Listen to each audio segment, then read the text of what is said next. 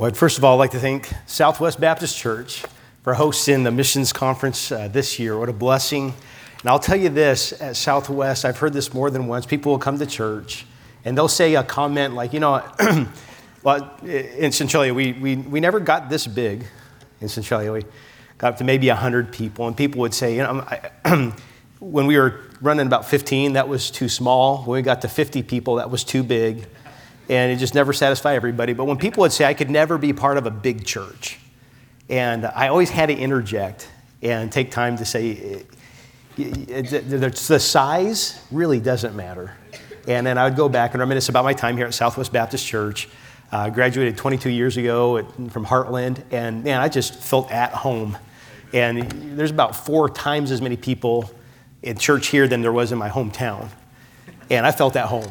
And so it's, it's, it's, wonderful to be a part of a, of a, large church and yet feel just at home. And, and then just this missions conference, being invited and being able to be a part of it and be able to represent Hope Children's Home, what a privilege.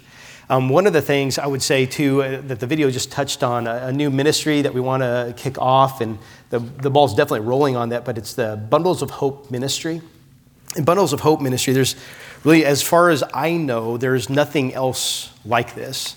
In fact, I took some time uh, when I was in the state of Washington to go by pregnancy centers and talk to people, and they would say the same thing. The directors would say, This is so simple. Why doesn't anybody, why hadn't we thought about this before?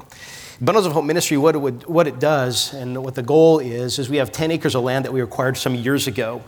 And so uh, we expanded the 45 acre campus. Now it's a 55 acre campus. And the 10 acres that we want to develop, we plan on building homes, cottages, what we call them.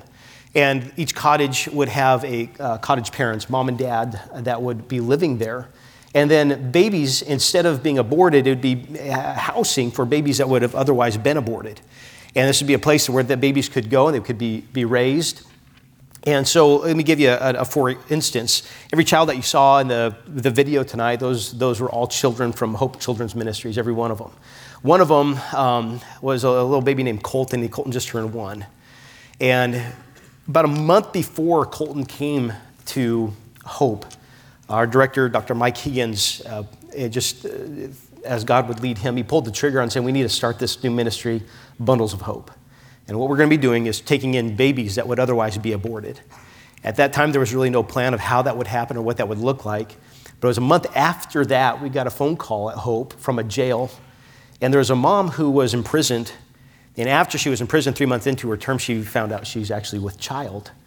And so, where she was at, in the state that she was at, most states would be about the same. That in her situation, it's just going to be a state funded abortion.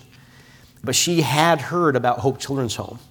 The, the, jail reached out to us and said, Would you be interested if she comes to term, she gives birth, would you take her in, take the baby in? And of course, we would. And so, Colton now, instead of being aborted, Colton is a year old. And the, what, what's really neat, though, about this, Colton's mom has hope that when she gets out, she'll be back on her feet. She could get a job, We'll help her get plugged into a church, and she gets to have Colton back. Before, she had the option, really, where she was at, was the only option is going to be abortion. She didn't have another option. Most ladies who are with child, number one, she could have the child. That'd be wonderful. Um, she could put the child up for adoption, or she could have that baby aborted. And so, what Bundles of Hope is going to do is give a fourth option. And what we have found out that seven, about 76, three out of four moms would choose that option if they knew it was available. And so, to develop this um, ministry and to take those 10 acres and to build the, the houses, the cottages that are there, there's definitely a need um, here in our country. And really, we can service any state um, here in, in, in the United States. We were working with a mom that was in Washington State she was in a similar situation as Colton's mom, unfortunately. Um, she didn't make the choice that we would like her to make, but nonetheless, the um, Bundles of Hope is, is uh, ready to be kicked off. What we're right on right now is we've got to build a bridge. We've got to get a bridge across. And so um, uh, to get to access the property and develop that. And while we have the funds for that, we're actually waiting on a contractor who's going to build it because bridges aren't cheap. And the, the bridge that has to be built um, was priced out to be $1 million. But there's a fella, um, he builds all over America, and he's ready to come build that bridge for $350,000. That's a, still super expensive, but it's a screaming deal versus a million. The problem with that, though, is that we're kind of waiting on him because we got to, he's got to fit us into his time schedule. And so he's all over America building different things. And one of these days, hopefully sooner than later, and that's a big prayer request. Um, so if you would pray about that, once that bridge is built, then we can begin developing that property. We can take in even more uh, infants, newborns that would have otherwise been aborted. And so there's, there's nobody else that's doing this. This is a, it's a, a radical idea. Also, with that, let's say this if you think through the process all the way, maybe if some of you already been there, what if Colton's mom gets out of jail and she doesn't make right choices? What if she overdoses and she dies? What if she goes back into her old lifestyle? What, what if? And if that be the case, then we're also going to be starting an adoption agency. And um, I can talk more about this, but just say it this way that in Florida we can do this. That um, we can start a, the adoption agency would be unique in two two ways. One, we would adopt to only Christian homes. The second thing is that we would adopt at cost. And right now, the estimated cost would be $4,000. And so that's a radical difference than what the cost of abortion is right now. And if, if you've been through the adoption process, chances are you've probably been to uh, the classes that they want you to be in and all those. And it's really bombarded. It's uh, predominantly, it seems, leaning more and more and more uh, to accommodate LGBTQ plus um, and that, that crowd because that's where they're going to have children is they must go through adoptions. And so what we plan on doing is to be able to, again, in those two unique ways, make a Christian adoption available to Christian families only, and then to make the adoption available at cost.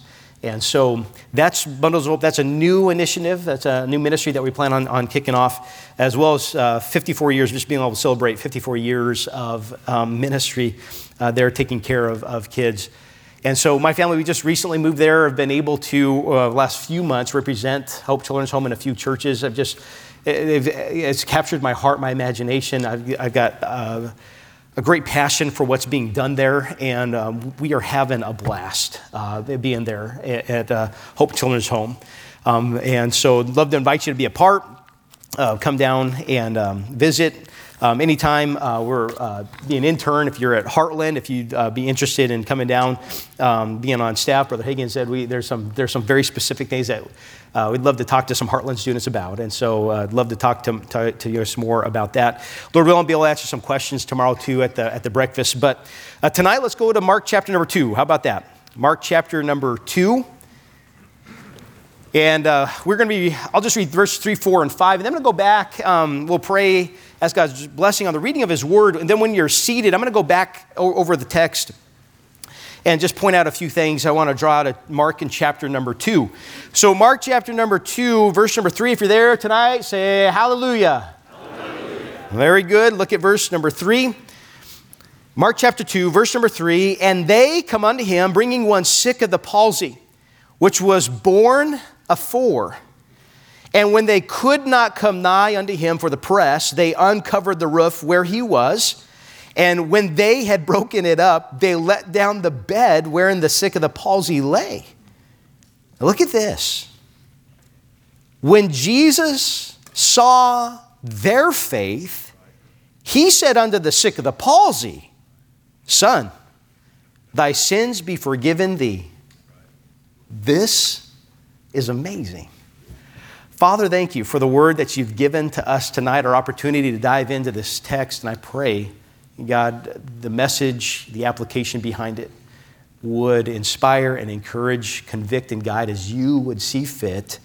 Take the one message preached, and my prayer would be that you would apply it to individual hearts as you would see fit, that you'd be honored and glorified.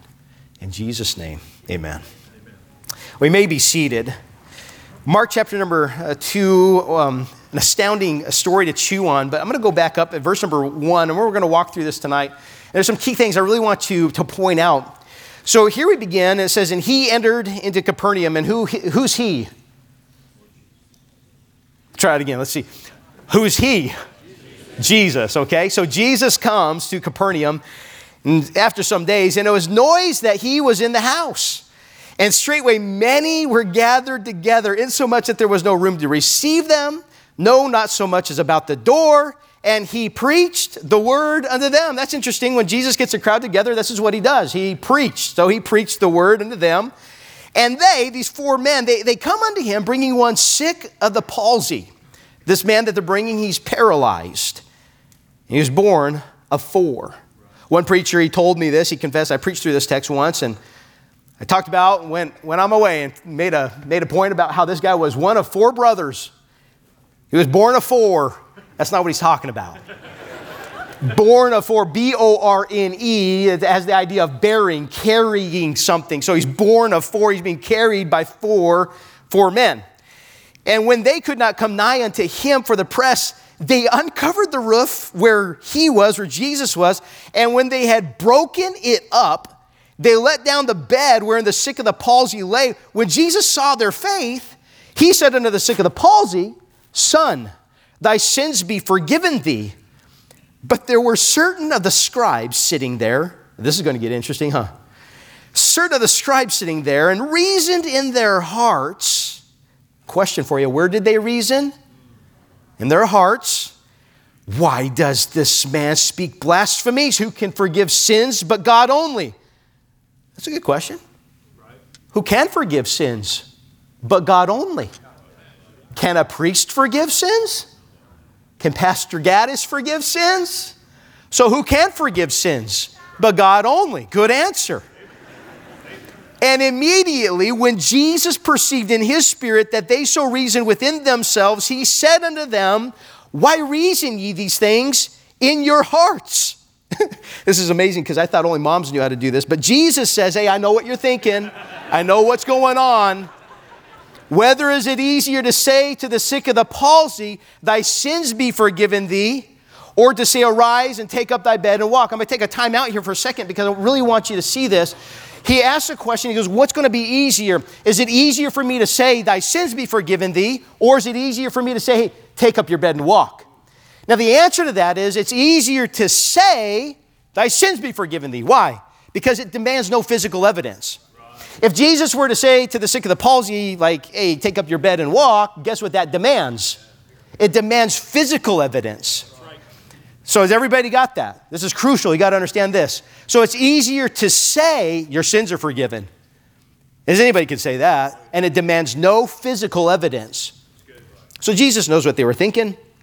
He asked the question what is it easier to say to the sick of the palsy? Thy sins be forgiven thee, or to say, oh no, let's just say this arise, take up thy bed, and walk.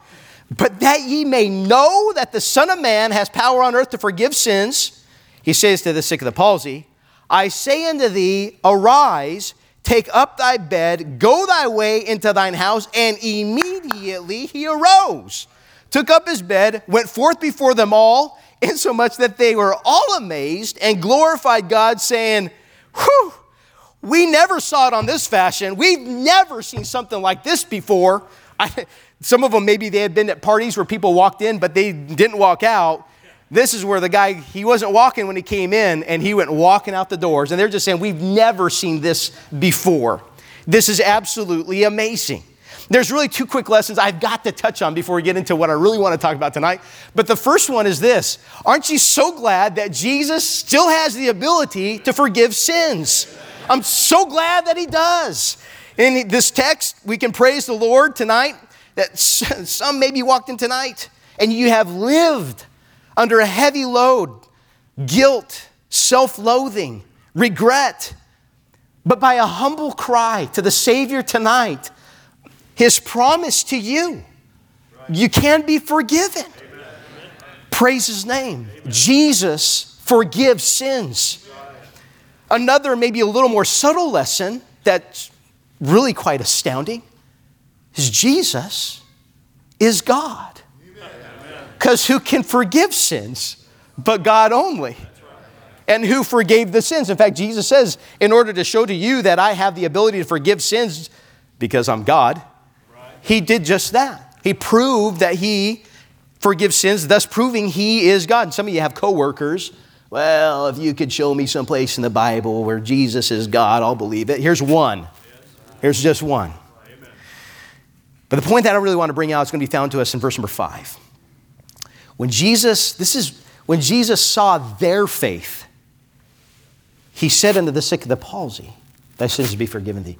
He saw, now, I got to this and I read through this and I, I was left with this question To what degree then can my faith and what degree can your faith impact the life of somebody else.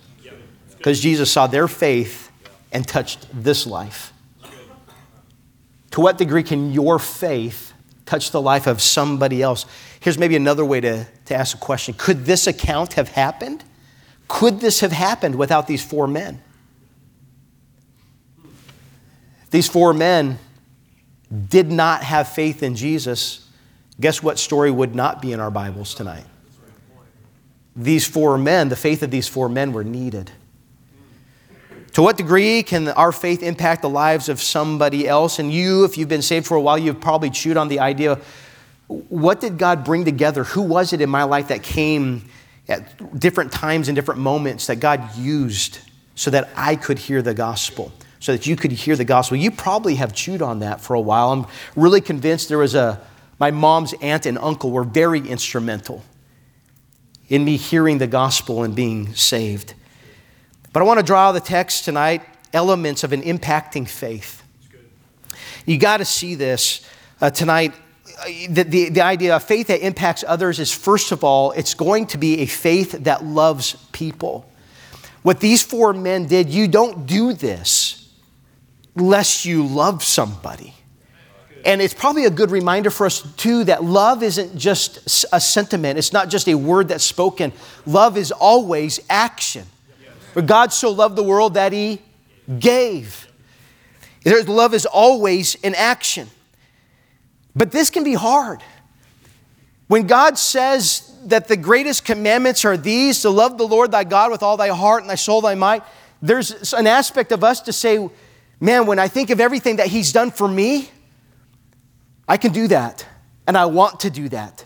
But then he turns around and he has to say, and the second one is like this love your neighbor as yourself. Oh, you just had to throw that one in there because you live in the same world I do, we watch the news, and I'm telling you, you're like me. I know this. I don't want to hear about another suicide bomber. I don't want to hear about another baby left in a dumpster. I don't want to hear about another school superintendent that is looking to figure out where they're going to build the, the Muslim prayer chapel while the Christian football coach was fired because he prayed after a game. I'm just tired of stuff like that. And when you pick that up all the time and when you watch that all the time, at some point in time, this is the temptation that comes my way. About then, I want to just kind of turn off my caring. I just don't want to care. Does that make sense? I don't want to care anymore. Turn off caring. And this is the temptation that comes my way. And all the while, I know Jesus says, love your neighbor. But we're bombarded with this stuff. But I'm reminded from the text tonight that I'm never going to impact lives if I don't have faith that loves other people. Never. But I'm pretty good at coming up with excuses. You might be too. Because it's pretty easy for me to say something like this My father in law, have you ever met him? He's a people person. Me? No, not a people person. So I think the whole thing about loving people, that's probably for people like Pastor Rick Wilder. And um, then there's me. And maybe I'm the exception to the rule. Loving people can be difficult for some. It seems maybe more difficult than others. And then there's guys out there and they say stuff like this. They say, oh, you know, if it was up for me, if it's just up to me, I'd just move my family out into the woods, out in the middle of nowhere, and we'd live off the land. I'm just different. No, you're not. That's what every single man in this whole room says. I've, I don't know how many times I've heard something like that. And then you think you're coming up with something new. If it's just up to me, I'd go live off the grid. Every guy says that, except for maybe five weird ones in here. But that's every guy says something like that. And so we have these exceptions, and we figure that maybe that's just my personality, as if someday I stand before God on Judgment Day and say, You know, you made me this way. I wasn't a people person, and you knew it because you made me this way. And as God's going to say, oh, yeah, forgot about that. Huh. I just remember, I've got memories. Grew up on a farm. My next door neighbor was my grandparents a quarter mile away. There's a farmer across the street from them. And then after that, the next neighbor was about a mile away. And uh, didn't really need people remember coming sometimes in off the farm if there's ever a, a, rig in the driveway I didn't recognize, or even if I did, I'd just go back out. I don't know who it is, but they're probably not worth meeting. That's all I figured. And this bleeds over into ministry. So my first when I graduated here, I went to work up north of Seattle, went on staff Wood Valley Baptist Church. Pastor Fairnell, if you're watching this, you've never heard this before, but one of the favorite things I liked doing there was baptisms. I got to the point in time I was, I was um, um, what does it say where you're approved to do baptisms at the church? So anyway, I was the, I was the baptism guy. So we'd have our baptisms. And the best thing about that was that after we would baptize, then I get to go back to the changing room and stay there. Because if anybody ever wondered, well, where's Brother Tim at? Oh, you know, he's probably doing that baptism thing. And I just stay there, stay there, stay there until I could hear no people. And then I'd come out, I'd go home, and my wife is sitting there wondering, where have you been? Eventually she caught on. Every time we have a baptism, you're so late. But I knew that was something I needed to pray about. Man, I needed help to just love people. You know, God's helped me with that. But maybe tonight at this missions conference, you just need to come and say, God, help me love people. As I turned my caring off some time ago, and I can come up with plenty of excuses, and yet when I come to the Bible, I'm realizing this that if my life is going to be used to impact the life of somebody else, I need to have faith that will love God's way. A faith that impacts others is a faith that loves God's way. A faith that impacts others is a faith that sees beyond obstacles. Look at verse number four. When they could not come nigh unto him for the press, they uncovered the roof where he was. And when they had broken it up, they let down the bed wherein the sick of the palsy lay. Question for you true or false? God's will is always easy. True or false? False. Just in case you're wondering, some of you are scratching your head. False. And yet, isn't it crazy that when we go try to serve God, we're going to go do something, we step out by faith, and all of a sudden, when something goes wrong, the very first thought is often, What's going on? something's wrong. And that's the exact opposite. When you live godly in Christ Jesus, ye shall suffer tickle torture. No, the, the Bible says persecution. And the crazy thing about it is, it's almost like we expect when the Bible talks about spiritual warfare, somehow we interpret that as a spiritual pillow fight. I don't know how that happens, but somewhere along the way, what we should realize is that, you know, if I'm going to serve God, it's probably going to be hard. There's probably going to be difficulty. There's probably going to be pushback. And so here's these four guys. They're trying to get their crippled friend to Jesus. They want to see him healed. I don't know how long they traveled, but it probably was some time. It's not convenient. And I don't know. This is my own mind. So they're making their way, maybe over a hill, and all of a sudden they finally get to the address and they see it. They crest the hill and they see it. And all of a sudden their countenance has been building. We're closer, we're closer, we're almost there. Google Maps says we're like a half mile away. Finally, boom, we're there. And there's so many people they can't even get in. And about that time, uh,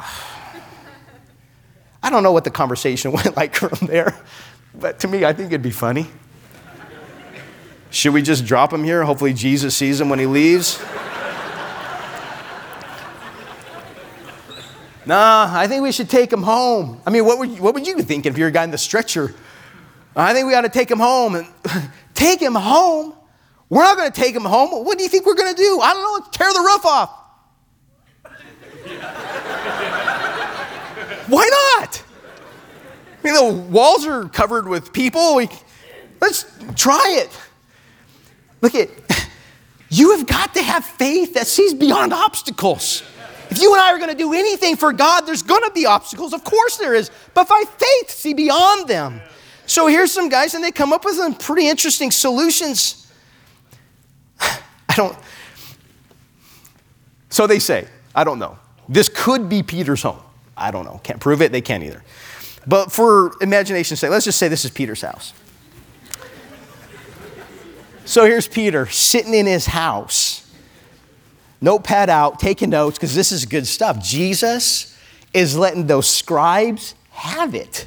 This is so good. I'm going to preach this one someday. Right? You know, Peter's taking notes, and all of a sudden, uh, like a little bit of dust.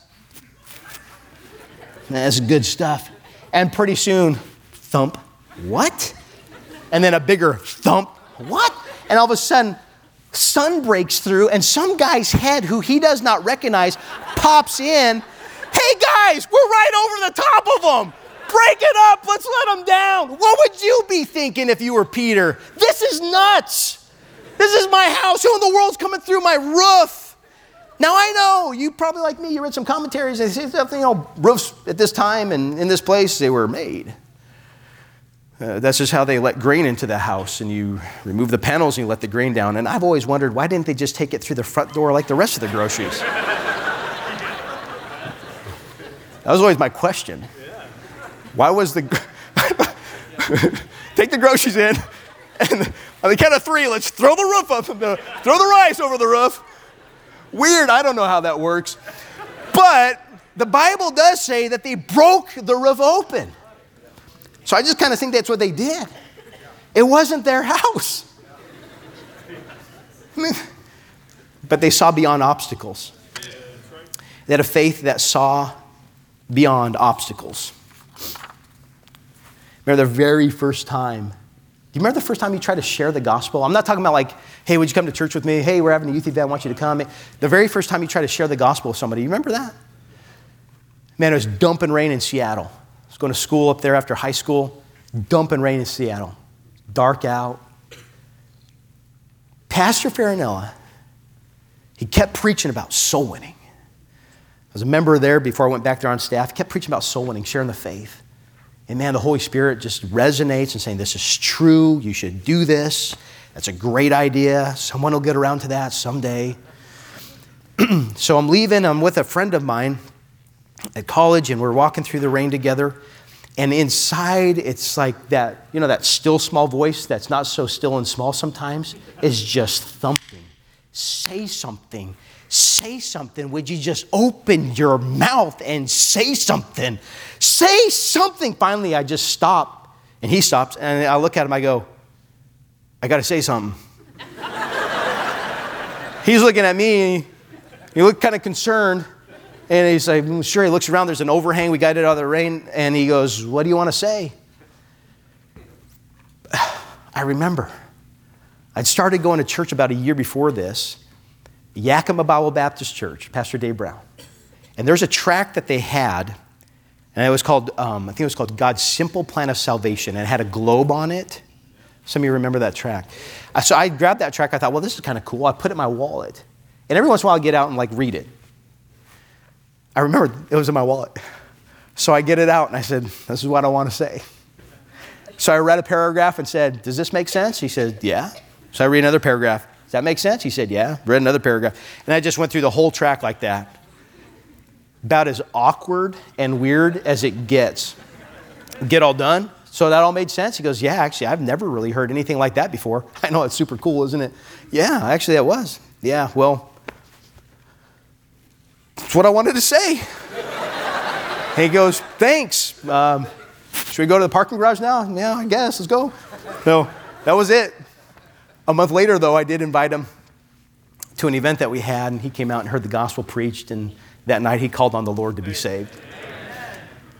There's a point in your life where God is going to call you to get outside of your comfort zone, to say something that's uncomfortable, to do something that's uncomfortable, to do something where other people may give you a pushback on. But by faith, see beyond obstacles. Maybe tonight your prayer needs to be God, help me love your way. Maybe you need to say, God, help me see beyond the obstacles. Maybe tonight you need to say, God, give me faith that's willing to pay the price. I know it cost these guys time. Somebody had to repair the roof. That's going to cost some money. There's always a price to be paid. Have you ever said to somebody, call me anytime, and they do? Have you ever said to somebody, you can borrow my car, and they did? And now you don't remember what color it was? Here they are, they're living by faith. There's, there's really no easy way to get this crippled man to Jesus. There's not a medicopter, there's not an ambulance. And so here's four men. Some may be tall, one of them may be short, one of them may be athletic, maybe another one not so much so. But here they are walking over hill, walking down the road. And so the tall guys with the longer legs, they got to shorten their strides up. And the short guys with the short legs, they got to try to stride some more. And you're carrying maybe 40 pounds each, 40, 50 pounds each, and you got to lug this guy all the way over to try to see Jesus. That's not an easy task. But they were willing to pay this price. And maybe some of the time, maybe why we don't see faith that impacts the life of others, maybe it's because we're not, we're just not willing to pay the price. Yeah, I know the Bible talks about missions. Well, that's not the question. The question is, do you support missions?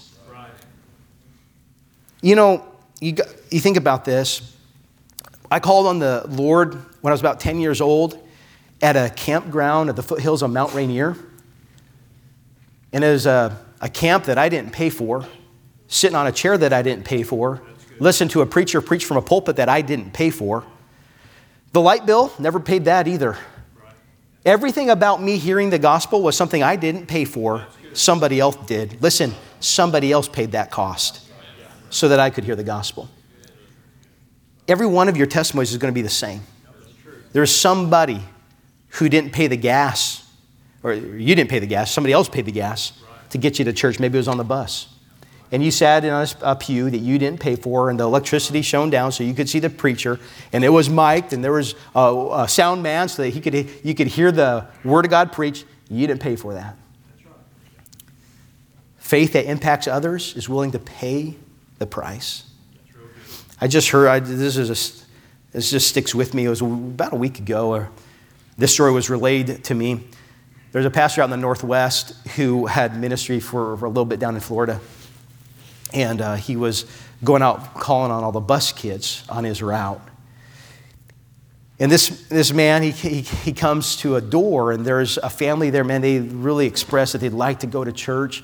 But the mom said, I don't think it's going to go happen, though, because my kids don't have clothes. So he asked this. He, he asked, If I bought clothes for your five kids, would, would they come? And she goes, Oh, you don't have to do that. He said, Well, I'd like to do that. I'd like to do that. She you, you would? Yeah, I'd like to do that. He went shopping for five kids, him and his wife. They went to a thrift store. Went shopping for the kids, brought the clothes back, dropped them off, and I was happy, excited. We're going to be back tomorrow. We'll pick you up for church. All right. So, bus rolls in um, at their house, knocks on the door, and guess who was not ready? It was five kids. And the mom answered the door and she goes, I'm super sorry. After you left, I didn't know how to say this, but they actually need shoes. My kids don't have shoes. They literally had no shoes, they were barefoot. And he says, Look, you don't know my church. Your kids come in with bare feet, my church will love them. Love them just like they are. They'll be loved. It just let them come. We'd love to have them. Bare feet, it doesn't matter. And the mom says, I know, I can, I, I, you're a nice guy. It seems like they'd be loved, but man, they would be so embarrassed. They'd be the only people without shoes. Brother Rick says, if I took my shoes and socks off and they come to church with me, I won't be the, they won't be the only ones without shoes. I won't wear shoes. You think that'd be okay? And the mom says, You'd do that? I'd do that. Sometimes our faith doesn't touch people because we're not willing to pay a price. These four men brought their crippled friend to Jesus. Jesus saw their faith and touched him.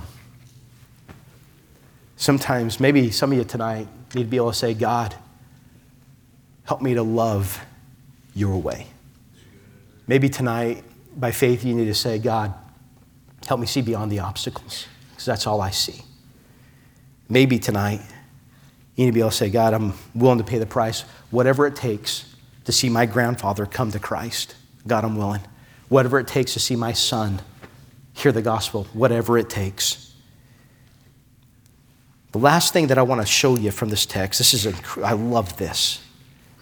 A faith that impacts others. Listen, a faith that impacts others is a team working faith. It's a team working faith. Verse number three says he was borne of four. He's carried by four. One man had said this faith alone saves, but faith that saves is not alone. In other words, you're not saved by your good works, but once you're saved, you will do good works. Faith always works. Well, I don't know about that. Sure. Hebrews 11, verse number one.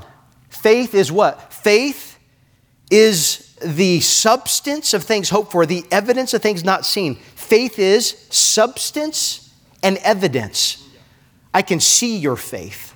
I can see your faith. Faith is substance and evidence of this unseen things of God. So faith always works. So when Jesus looks at Southwest Baptist Church and he looks at you as an individual, what does he see? Does he see your faith? Come Sunday, when it's Commitment Sunday, and you turn in your commitment card, will he be able to see your faith? When it comes to soul winning and outreach, it's always a team working faith. There's a man back home in Chehalis, Washington. He got right with God because he had a sister that had been praying for him for 20 years, had been praying for him to get his heart right with God. She was praying and anticipating. She had done a little homework and she knew that Centralia Bible Baptist Church was about 30 miles away from his house. And so she had wrote, the, wrote Centralia Bible Baptist Church, um, 802 South Gold Street, Centralia, Washington, had that on a card, handwritten, ready to go. And her, her, her brother comes down to visit every so often. And one day, just kind of out of the blue, he says, You know, I've been thinking about going to church again. She had a card ready to go. He took it and he goes, You think I ought to go here? She said, Yeah, I think you ought to go to that one. He puts it in his pocket. Two weeks pass. He never shows up. I didn't know this was a thing, but he sells duck eggs online. I didn't know you could do that he sells duck eggs, but apparently people are allergic to chicken eggs, but you can eat duck eggs. So a family needed duck eggs. They set up an appointment to meet him. He sold them the duck eggs, and when they were leaving, they turned around and said, Hey, Christmas service at Centralia Bible Baptist Church is coming up. We want to give you an invitation. So he takes his track and think, man, this church is everywhere. This is huge. I better go to this place. This is what he, he told me later. This is what I was thinking. This place must be big. Yeah. So he shows up on a Wednesday night, and I think all eight of us were there to say hello. shows up on a Wednesday and sits down, but man, he got his right, heart right with God. He wanted to rededicate his life to the Lord and he wanted to get baptized to just kind of draw a line in the sand and say, I'm going to live for Christ from now on. He invited his whole family and they all showed up. But there was a sister who had prayed for 20 years. There was a soul winner at Centralia Bible Baptist Church who went to go buy duck eggs and remembered to take a gospel track. How about that? A team working faith. Team working faith. Huh. When we went to Centralia, we were sent. I was sent out of the Olympia Bible Baptist Church, but there was supporting churches. Southwest Baptist Church was a supporting church. Wooden Valley Baptist Church, a supporting church. Sauk Trail Baptist, a supporting church. When we got started there 12 years ago. Why that matters and what I want to bring up tonight is, is, is this. The Bible tells us that in Philippians, when Paul wrote to a supporting church, not his sending church, he wrote to the Philippian church and he said this that he thanked them for the gift that he said that they sent, not because he desired a gift, but he says, I desire fruit they may abound to your account. To the church at uh, Philippi, uh, that fruit may abound to your account. So, let me just tell you this. The very first soul that we ever saw come to, come to Christ in Centralia, a lady named Catherine, I was coming back. I was actually living in Seattle at the time. I was going back home to Seattle, and the phone rang, and a, a lady named Marianne was on the phone, and she said, Hey, my mother in law's in the hospital. Would you be able to go and visit her? I said, Sure. Is it urgent? Like, you want me to go back and see her tomorrow? Is she going to be okay till the weekend? She goes, Oh, she'll be all fine till the weekend. But when you get back um, on Saturday, maybe you could go visit. I said, Sure, I'd be happy to. So I went through the week and I would go back down on Saturday and Sunday, and we do outreach on Saturday. We hold church services on Sunday. So I go back down on Saturday, and my father in law was with, with me. We went out door knocking and talked to people, and now it's time to go make that hospital visit. So I've never been to the Centralia Hospital before, walked in through the, the doors. I've been there maybe a month. Walked in through the doors and went to the receptionist counter and said, I need to find room like 125. So they gave me directions. I finally make it to room 125, and this is where it gets weird. I'd never been to a hospital room like this. Came in through the door, and there's like a dresser there, but it's, a, it's not a hospital dresser. It's like a bedroom dresser, a wooden one, uh, with like pull knobs. It's not institutional, it's like kind of homey. And then there's framed pictures on the, on the dresser. Strange. There's framed pictures on the wall. There's a Mariner poster above the bed. I mean, this is just strange. I mean, she's been here a week and they like just moved in. This is weird. And I, look at my father and I go, This is kind of weird. He goes, Yeah, they just do it different here in Centralia, I guess. I go, Man, I guess so. So I go to the bed, I kneel down, I grab Catherine's hand. She opens her eyes, and I said, Hello. I introduced myself. And um, we got to talking, and I said, You must be a Mariners fan, huh? She goes, Yeah. And we start talking about Ichiro. Ichiro was playing back then. And I go, Who's those? That, that, is that you in the picture over there? There's a husband and a wife in military uniform. And she said, Yeah, that's me and my husband. We were married in the military. And uh, she goes, Funny thing is, we were married for 15 years, and we got a divorce. For seven years, I didn't marry anybody, he didn't marry anybody, but after seven years, we got remarried again. And so she went on, she's just talking about life, and I said, Did you ever go to church when you were growing up? She said, Yeah, I went to a Catholic church. Did anybody from the Catholic church ever show you how you could get to heaven? She said, No. Can I show you how you could get to heaven? She said, Sure. So I did. So went through the gospel with her, and she understood she was a sinner. She understood Jesus is the Savior. And I get to the end, and I said, Is there anything stopping you from just right now calling on Christ to be your Savior? She said, No. And I thought, that's way too easy.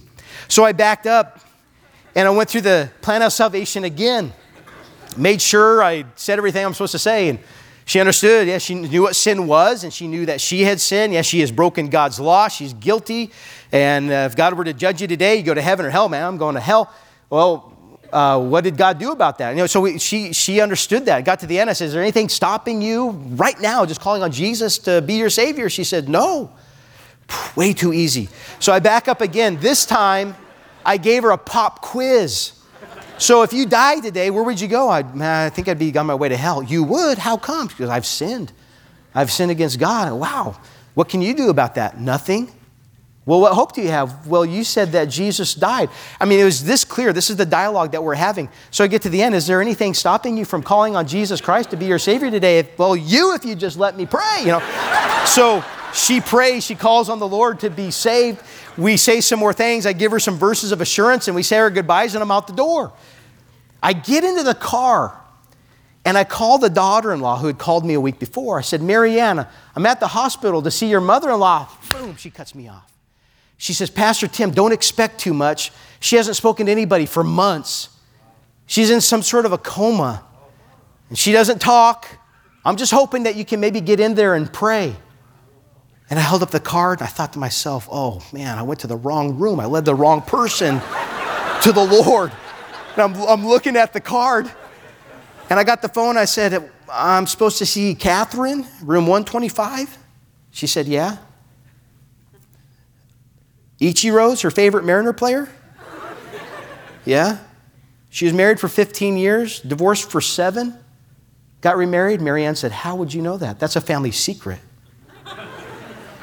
I didn't know she wasn't supposed to talk. I just thought this was like a normal. Well, turns out she didn't give me all the details. There's actually a wing of the hospital that was a nursing home. But as the nursing home um, residents would pass away, they converted it to a hospital room. She was the last one. She hadn't talked for months. She never talked again. She died a month later. And they asked me to do the funeral. Southwest Baptist, that was in 2010.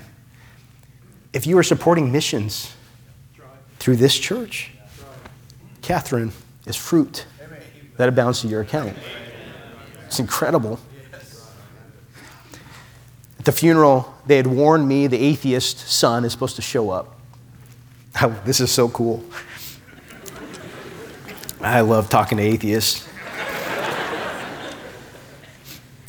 they introduced me. He didn't say a whole lot, he took his spot. And for the funeral service, all I did, I shared that story. And of course, I, I went into great detail what the gospel was that I shared with Catherine that day. Afterwards, the atheist son approaches me, and this was his words If anybody listens to what you had to say and says there is no God, they got to be a fool. And he walked out. Fruit fruit that abounds to your account.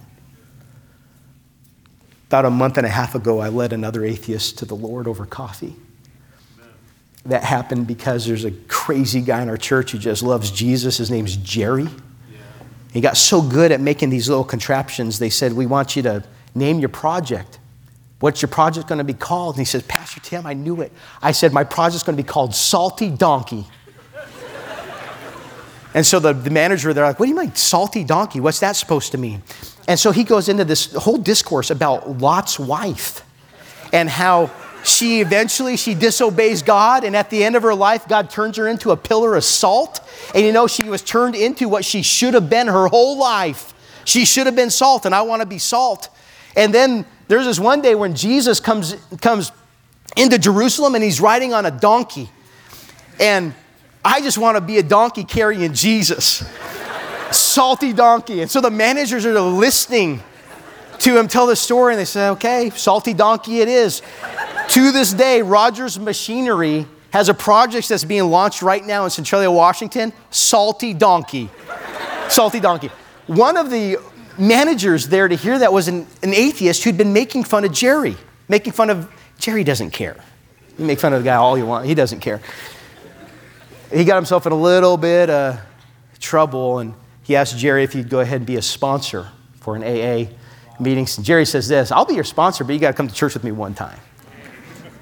He came one time. He came back the next time. He came back a third time. I think in the last few months, I don't think he's missed maybe more than two or three times. And about a month and a half ago, I took him out to coffee and I led him to the Lord. Now, I got to be a part of that story. Jerry got to be a part of that story. But for everybody who's ever invested in and given towards missions through Southwest Baptist Church, it's fruit that abounds to your account. I got four helpers right here. In the, in the, actually, I think five, because I didn't want to leave one of you out. So I'm going to close with this. Here's, we're going to pretend there's a crippled man on here, because I don't think one of you want to act like the crippled man, do you? You, oh, you do? Serious? Okay, we'll see how this goes. Okay, lay down. We'll see if the other guys can pick you up. You got insurance? Okay. Go ahead and grab a corner. Now, can you actually pick him up? Okay. Okay. Okay, go ahead and set him down nicely. Nicely. Now, for illustration's sake, let me just say this. Okay? Here we go. We have a young man. What's your name? Marshall. Marshall, okay? You're going to be a sending pastor, okay? That's you, all right? And what's your name? Lane. Lane, okay? You're going to be you're going to be a missionary. Okay? All right. Over here, Seth. Seth. Seth is a member at Southwest Baptist Church, and he gives to missions. Okay? And what's your name? Achilles. Achilles? Yeah. Okay. And Achilles, he is a member at, at uh, say, Centralia Bible Baptist Church, and he prays for missionaries. How's this crippled man going to get to Jesus? How's this soul going to get to Jesus? Go and pick him up. That's how it's going to work. Look, a faith that touches the lives of other people is a team working faith, but watch this. What happens when somebody stops praying? Hey, Achilles, go and drop him. Let go. There you go. Well, we got this guy trying to pitch in there. Lane, you got it? Gonna. It's a little harder, but let's pretend. Let's just hey, uh, let's pretend you stop giving. This is looking kind of bad. We got a missionary, we got a sending pastor. They're still. I mean, they're trying. I don't think he's going to make it. Let's say, let's say the missionary. Missionary, time's up, man. You just, this is too discouraging. We got a sending pastor now struggling. He's really trying. Okay, sending pastor. Good job. I think you guys made the point. Okay? Every one of you in this missions conference, it's your invitation to come grab your corner. Every single one of us, grab your corner. Gentlemen, you can go ahead and have a seat.